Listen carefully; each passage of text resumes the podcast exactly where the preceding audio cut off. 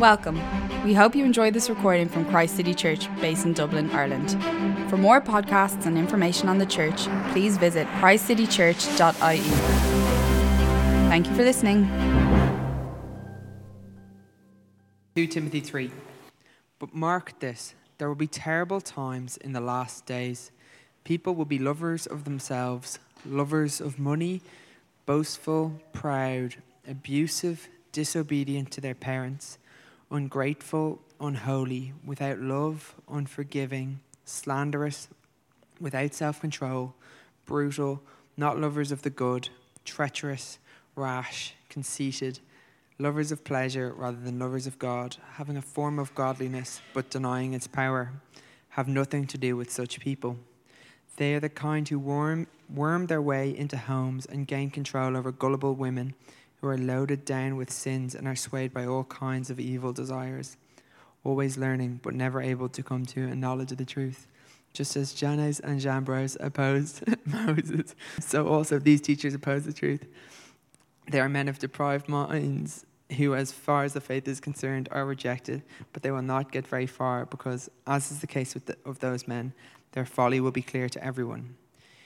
You, however, know all about my teaching, my way of life, my purpose, faith, patience, love, endurance, persecutions, sufferings, what kind of things happened to me in Antioch, Iconium, and Lystra, the persecutions I endured. Yet the Lord rescued me from all of them.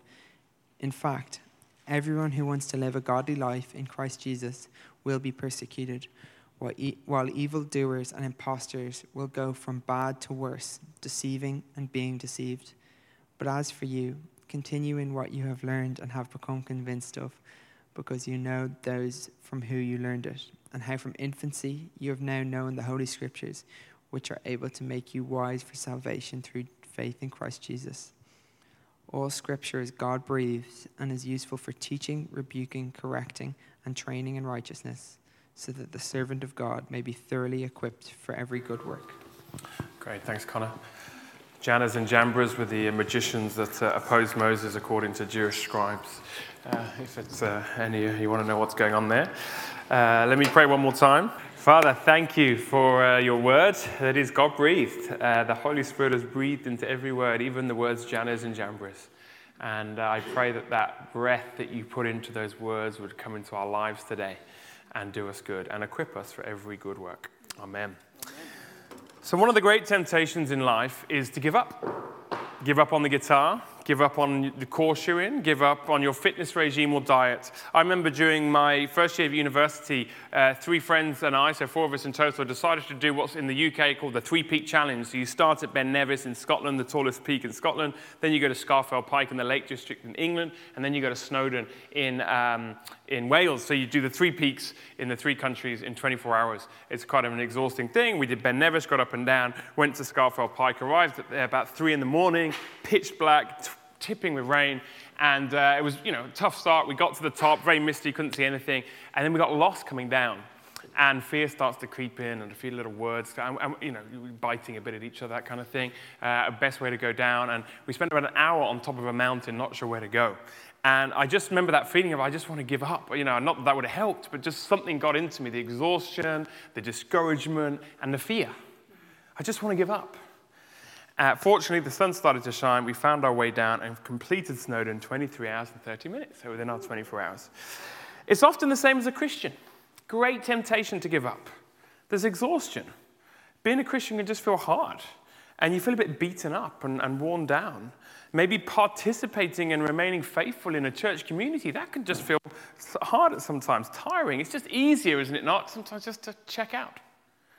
There's discouragement. Maybe you're disheartened by the lack of transformation in your own life or the lack of your friends coming to have any sense of spiritual appetite for, for, for the bigger questions that Pat was just sharing. And you just think, well, it's just easier to give up, isn't it? Or this fear that if I tell people I'm a Christian and what I believe, well, are they going to reject me?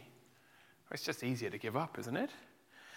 From the way Paul writes his second letter to Timothy, we can sense that that's the temptation Timothy has.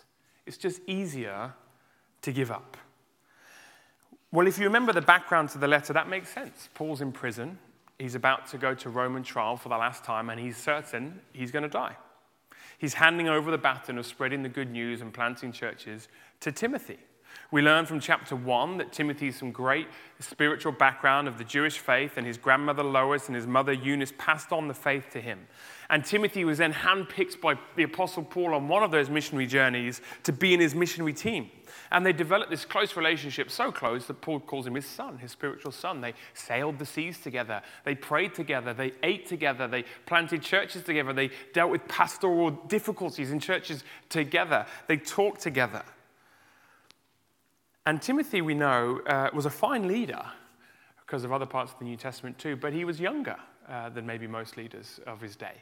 And uh, he was frequently ill, we learn. He, had a, you know, he wasn't just healthy and fit all the time. And potentially we see that he was prone to timidity. So Paul is no fool. The aged apostle has wisdom to know there is pressure on the shoulders of Timothy, and it's just easier to give up, isn't it? And so in chapter 3, Paul tells Timothy, No, you mustn't give up, and I'm going to give you some reasons why.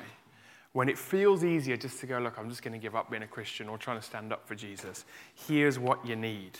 This is what the Holy Spirit would say to us today. You need a realistic view of human history, verses 1 to 9 of our passage. You need a robust relationship with Christian leaders you can follow. And you need a reliance on the Holy Scriptures for all things.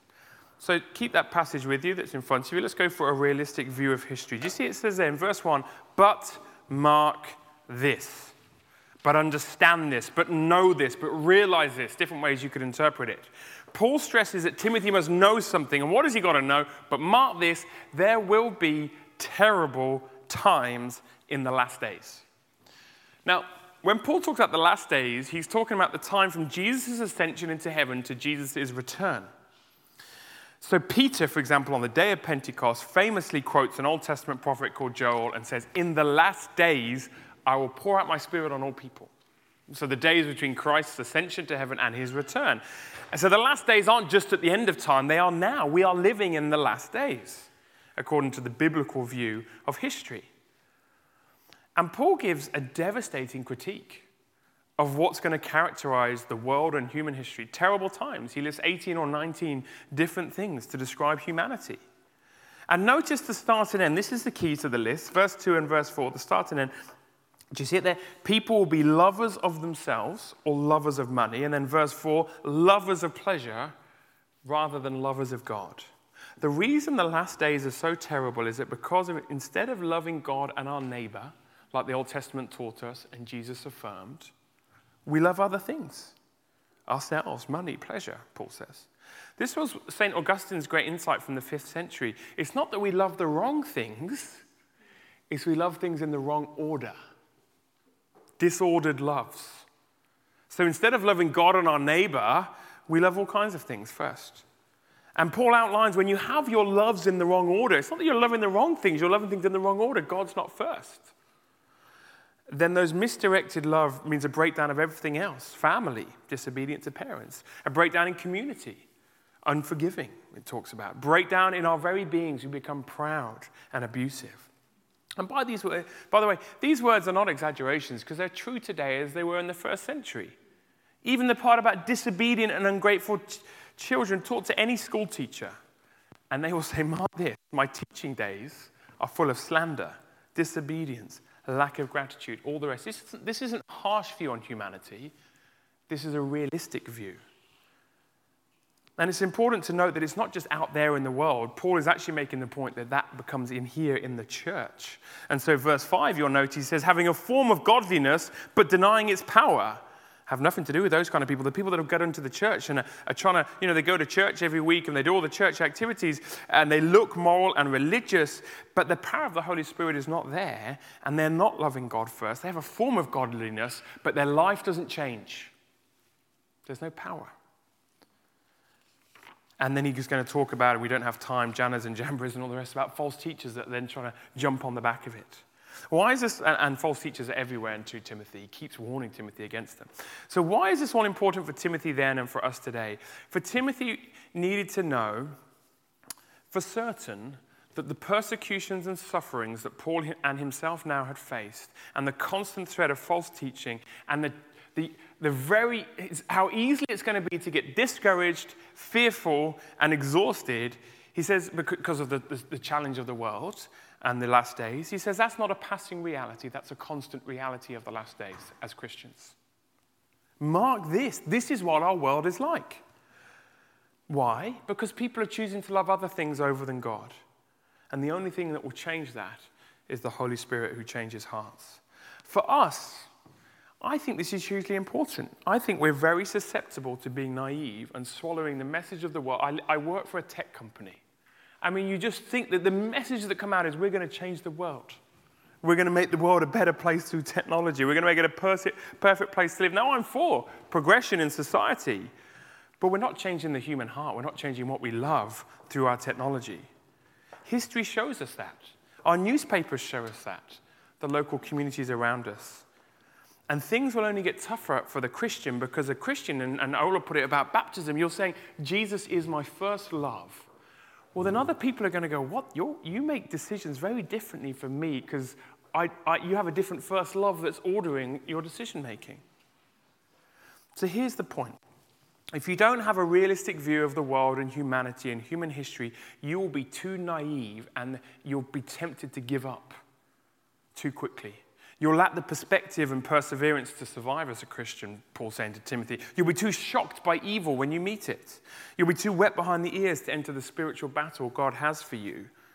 You'll be too easily knocked over when family or friends reject you. You'll be too quickly tempted into the pleasures and comforts of the world at expense of allegiance to Jesus.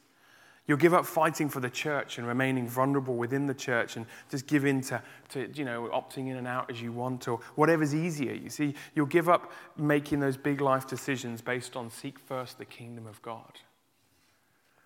What's your view of humanity and human history? Paul says, mark this. They're going to be terrible times. It's not passing, it's for the last days. Have you marked it? Or have you swallowed the message of the world? Hey, it's all getting better. The human heart hasn't changed unless it changes by the power of the Spirit. The first thing you need to know to not be knocked over and give in to temptation to give up is to not be naive about the state of our world. The second thing is a robust relationship with Christian leaders you can follow. Look at verses 10 to 14. So, verse 10 it says, You, however. Verse 14, but as for you. Now, that's the same in the Greek. It's just, but you. It's like, a, a, you, you, however, a big change. Timothy, this is the way the world is, and I'm calling you, or this is the way the world is going to the church. I don't want to say it's out there. I want to say, you know, Paul's saying it's going to happen inside. I'm calling you to be different. I'm calling you to be a light, but you. And Paul urges him to be different by following his, Paul's, example. So, polar opposite to the profile of the world is Paul's profile. He lists nine virtues, which includes his morality, his lifestyle, and life choices his vocation, his missionary task, his theology, his teaching, his suffering, which is his experience. And verse 11, just look down there persecutions, sufferings, what kind of things happened to me in Antioch, Iconium, and Lystra, the persecutions I endured. You see, Paul first met Timothy, Acts chapter 13, 14, in Lystra. So when, Paul, when Timothy first ever set his eyes on Paul, Paul was being pounded by persecu- people who wanted to kill him. He says, You know about that from the word go, Timothy. That's how it's always been. And so we read this. Uh, chapter 14 Then some Jews came from Antioch and Iconium and won a crowd over. They stoned Paul and dragged him outside the city, thinking he was dead. But after the disciples had gathered around him, he got up and went back into the city. The next day, him and Barnabas left for Derbe. You know, they, they, they knock him out, they think he's dead, and obviously he resuscitates after being knocked out and uh, goes back into the city. I love Paul. What happens next? They preached the gospel in that city and won a large number of disciples. They returned to Lystra, Iconium, and Antioch. See the same words? Strengthen the disciples and encourage them to remain true to the faith. What did Paul say to these early churches when he went back to encourage them? Well, this is a really encouraging message. We must go through many hardships to enter the kingdom of God. Timothy, I've never told you anything but this. You saw my life. You saw they try to kill me. And I came back into the city and said, Yeah, that's the kingdom of God at work. Verse 12. Have you ever put this on your fridge? In fact, everyone who wants to live a godly life in Christ Jesus will be persecuted. I've never seen that on a fridge. Paul says, no, no, everyone. Timothy, you've seen my life, my teaching, my, my sufferings, my persecution, and I've taught you since I first met you in Lystra and you saw me in Iconium and Antioch. We're going to be persecuted. Do you want to give up, Timothy? Timothy, remember my life. Remember my teaching. Remember my purpose, my motivation. You've witnessed my sufferings and my persecution, and I didn't give up. And it's not just Paul. In a moment, when talking about the scriptures, Paul is going to remind Timothy of his female leaders in his life his mother and his grandmother who taught in the scriptures. Timothy, you've seen the power of God at work in my life, but also your own mother and your grandmother. When you're tempted to give up as a Christian, look to those of the older generation and you say, Wow, I admire the way they keep going. It will give you a ballast to keep going yourself when you feel frail and knocked over and knocked around. Remember who's gone before you. Be encouraged. I mean, Hebrews, is this great cloud of witnesses, it's the same message. They're urging you on, those who went before you. Applications for us, let me make three. First of all, there's a lot of Christians who float in and out of church, not just this church, any church, and they never submit to leadership. They don't build their lives into godly leaders and mentors who they can follow and learn from over the years. And without those people, you don't make it as a Christian, Paul's saying. Find them, learn from them, build your life into them, ask them questions. Our culture is so anti authoritarian, isn't it? We can do it ourselves. Don't tell me what to do. It's a naive view. It's a very naive view. If you want to keep going as a Christian, find older Christians and go, I can look at their teaching, their way of life, their purpose, their faith, their patience, their love, their endurance, their persecutions, their suffering. When I want to give up, I remember them and they keep me going.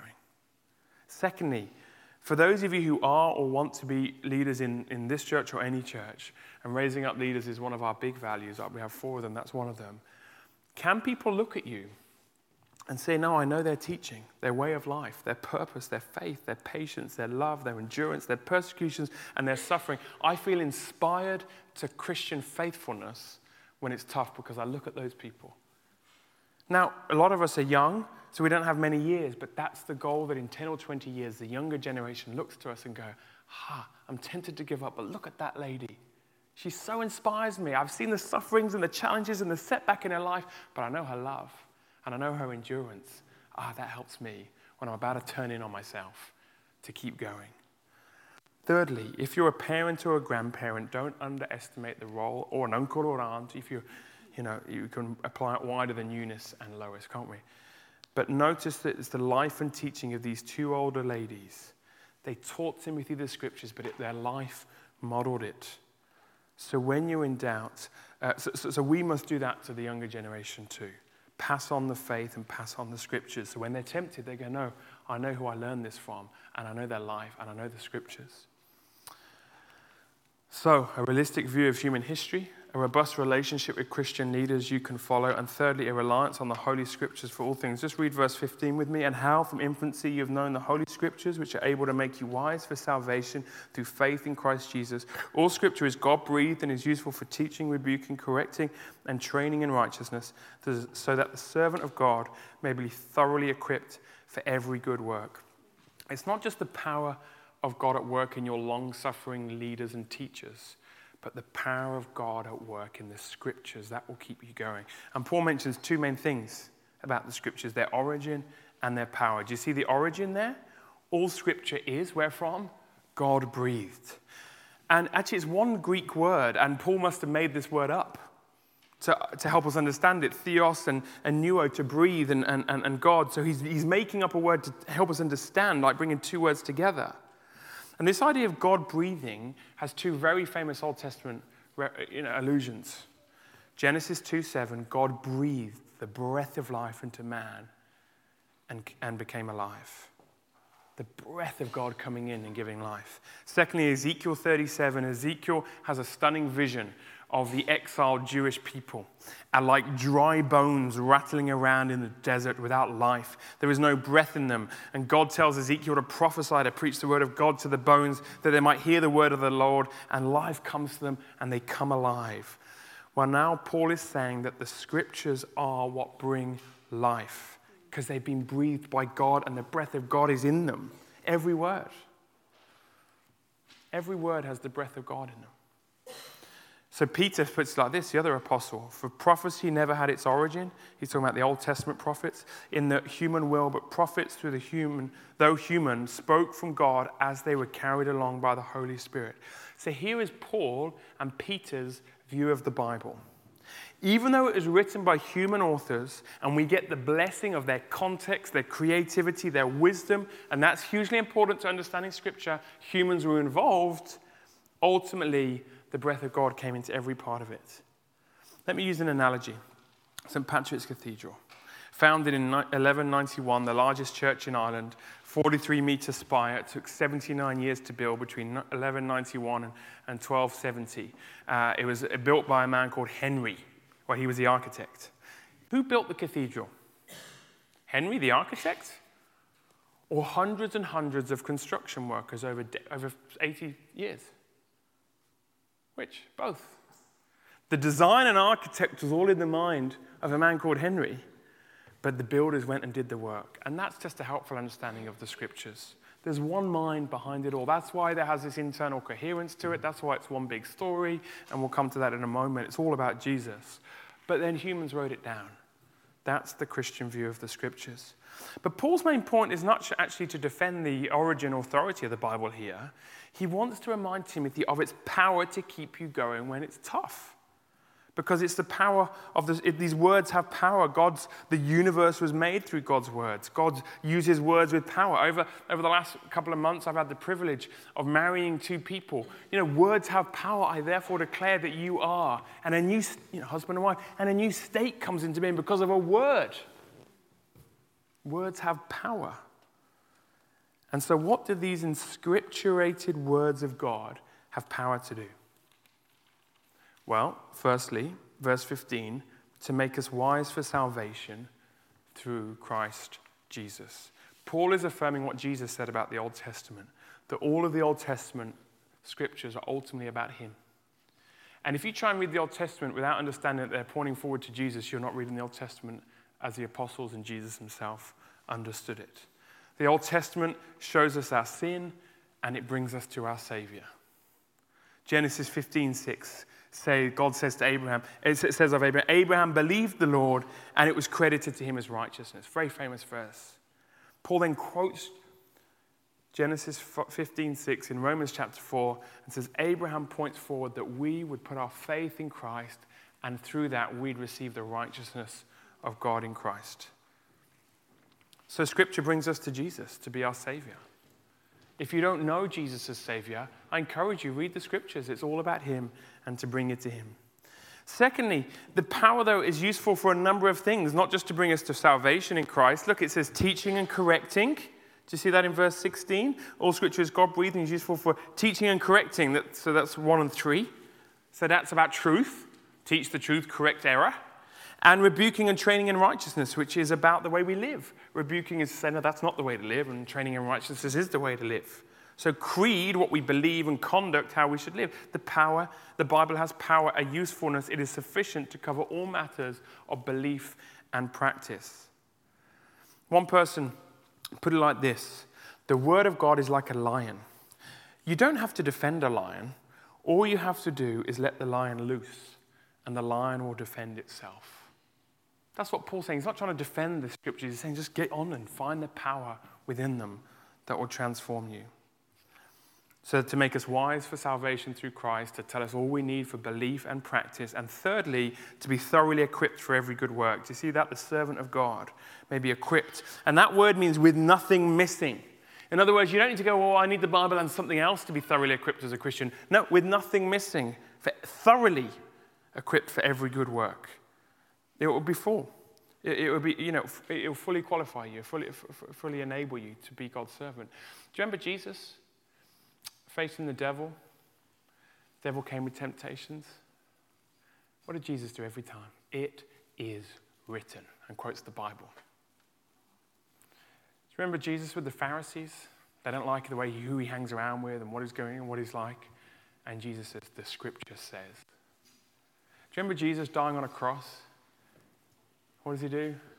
My God, my God, why have you forsaken me? Psalm 22. Father, into your hands I commit my spirit. Psalm 31. He quotes the scriptures. Jesus knew not just the origin of the scriptures, they're breathed by God, but their usefulness, their power to face spiritual attack, earthly enemies, and to face your death. That's where you go. You go to somewhere there's power. He went to the Bible. So, in terrible times, how does Paul encourage Timothy to stay strong? Remember the power in your long suffering teachers and leaders, men and women in your life. Secondly, remember the power in the scriptures themselves that lead you to salvation in Jesus, lead you to know what to believe, how to behave, and train you for every good work you're ever going to need. What are the applications? Well, there's so many, and I'm going to limit myself to three. First one if you're struggling with the trustworthiness of the Bible, I just read this fantastic book by Peter J. Williams, Can We Trust the Gospels? Very readable, but one of the world's leading scholars. At, read it. Be amazed at the trustworthiness just of the four Gospels. Sure, there's other books about the rest of the Bible we could come to. And come on the intro course. Come and ask the questions. Well, how could the Bible say this? Or where did it all come from? What about the manuscript? Come and ask those questions. They're important questions. But it's not just the intellectual side, is it? Do you remember Genesis chapter 3, verse 1? The first words of Satan in history. Anyone remember them? Did God really say? First words of Satan in history is to get us to doubt God's word. That's why Jesus, when tempted, doubt, tempted by Satan, comes back and says, No, God did really say. And it's always been that way. It's not just an intellectual thing, there's something spiritual, there's an attack. And that is why Paul is saying, no, no, remember the power of these scriptures. They are all you need for the battle. And Satan's main weapon is to go, I'm not sure God really said that. And then we have to go, no, it is written like Jesus did. Secondly, the scriptures in the home. Uh, we have lots of new parents in this church. And uh, I hope you're inspired by Lois and Eunice, the mother and grandmother. And we'll get into a regular routine of reading the scriptures in your home with your children. Here are the ones that Leanne and I have used over the years just to show you you need to be creative. You need to think at different ages. Like there's ones that have pop out. The Jesus Storybook Bible is actually brilliant for adults. I'd recommend that. Here's another one we read. You'll learn a few things on that one. Uh, we're just doing this one now called Jesus Calling. It gives you 300. When our kids are now 8 and 10, it's a, bit, it's a bit further on. And we just love this book called You Are Special. Other books that help us understand grace, for example. So it's just a way of example. You've got to be on the front foot as a parent thinking, what am I doing to make sure that as my kids grow, particularly past the ages of two and three when they can engage, I've got something and we can help you. Don't neglect your role to get the scriptures in the home. Thirdly, the scriptures at work within us. Our vision as a church, we're coming to our vision Sunday next Sunday, but this is a whole vision series, is to make an impact for Jesus in this city in every way that we can, in every way that He would use us. At the heart of that, we have to have the Word of God. Otherwise, it's just humans making a difference. But if it's God's Word that's informing us and empowering us, then we'll make a difference for Jesus. So I love the way um, that uh, Paul puts it in another letter to the Thessalonians. And we also thank God continually because when you receive the word of God, which you heard from us, you accepted it, not as human word, but as it actually is the word of God. Listen, which is indeed at work in you believe, who believe. The work that is at, in us that is doing its work. And so um, the word has a power to do its work in our lives, and uh, it should change us. And so for City Group Sunday, our city groups, they typically, not always, but typically take the Sunday sermon and go, now let's work it in to our lives. The sermon is not just a nice idea, but it's let's get it into us now and make sure it's right in. And so we share it and reflect on it in our city groups. Typically, maybe fortnightly, your city groups might do that. And personally, think about how you can get the scriptures into your personal life. Here's a page that I've listed on our website. Prayer Getting Started is what it's called.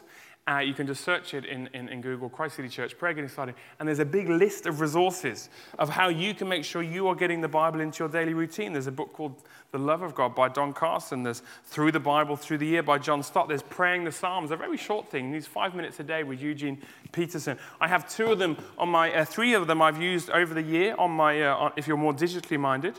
Uh, one called My Rock and Refuge, one called uh, one about the Proverbs, and then this lovely one called Everyday Prayers 360 Days to Gospel Centered Faith by Scotty Smith. It doesn't matter what you use in one sense, but just think about how you can get the Bible into your daily life, and there's lots of resources there. I, make I labor the point because now it's in your hands. You can't go, what should I use? Well, there's a whole website which has got lots of resources, different levels, different stages, and do come and speak to me. And on our weekend away, we're hopefully going to get lots of resources for you. So, let's bring this to a close. It's tempting to give up as a Christian, tempted to just play, take a back seat and watch from a distance. Um, what's going to keep us going? How do we as a church keep going for not five years, but 500 years? I mean, of course, it'll all be different people and all the rest, but how do we keep going? We have to have a realistic view of human history, a robust relationship with Christian leaders you can follow, and a reliance on the Holy Scriptures for all things. So, where are you in the battle? It is a battle. Are you in it? Have you said to Jesus, I'm in? Why, what, if you haven't, I mean, thanks for coming. Why not? Can I just ask you, why not? Why haven't you said to Jesus, You're in? What's stopping you saying, Jesus, I want in for this battle where you're my first love? Is it intellectual? Is it personal? Is it both? And maybe let me ask you this can you sense the power of God at work in His Word, even now? It's called the Holy Spirit at work. And you think, oh, I can't, I've got to stop resisting. Stop resisting. Come to salvation that's found through the Scriptures in Christ. Come to the intro course. Come and speak to me. Secondly, have you stagnated in the battle? It's not you've left the battle, but you're not moving forward. You're stuck in a rut. You, you know that discouragement. You know that fear. You, you know what Timothy was feeling, and you're a bit frozen. There's adversity, there's exhaustion. May these encourage you that this is normal and you're not, you know, being weary is, has, that's part of the Christian life at times. And look to those leaders and look to the scriptures. Remember chapter one fan into flames by the gift of the Spirit. Uh, keep going. Ask God today to say, Lord, I don't want to get stuck in a rut in the battle. I want to keep moving forward for you. And thirdly, do you need supporting in the battle? Are you weak? Have you taken a pounding from the evil one? Do you sense the discouragement of fear and exhaustion kicking in? And you go, I don't want to stagnate. I don't want to drop out of the battle. But that's what city groups are for. City groups are small communities of people that say, We know the battle's hard. That's why we need each other. And we commit to each other to get to know one another, to love each other, to pray for one another, to send those messages when you've got that stressful thing at work or in college or whatever. We are with you in the battle. That's what City Group Sunday is about. As a church, we want to keep moving forward. You can't do it on your own. Plug in. I urge you to do that. Heavenly Father, we uh, thank you for this great letter full of power. And we thank you that your words, your inscripturated words, the breath that you put in through the human authors, we can receive today that same power by the Holy Spirit. And uh, I just pray for my brothers and sisters here, for those who are not in the battle because they haven't signed up for Jesus, Lord, speak to them. May they be open to you and draw them to that place so they can repent and believe with joy because they know they're giving their life to someone who's trustworthy and someone who conquered death for them. I pray for those who know they've stagnated. Lord, may there not be now the added spiritual attack of condemnation and regret, all from the devil, the lies of the devil. You know we're hopeless. And Lord, Lord, they resist those thoughts and say, No, today is a fresh day of grace. Today's a day to get moving. And for those that need support and feel weak, Lord, may they find us in this church and may they find in you and may they find in their uh, the mentors in their life and may they find in the scriptures the power they need to keep going. So, Lord, keep us going and keep us going with the scriptures. And we pray that in Jesus' name. Amen.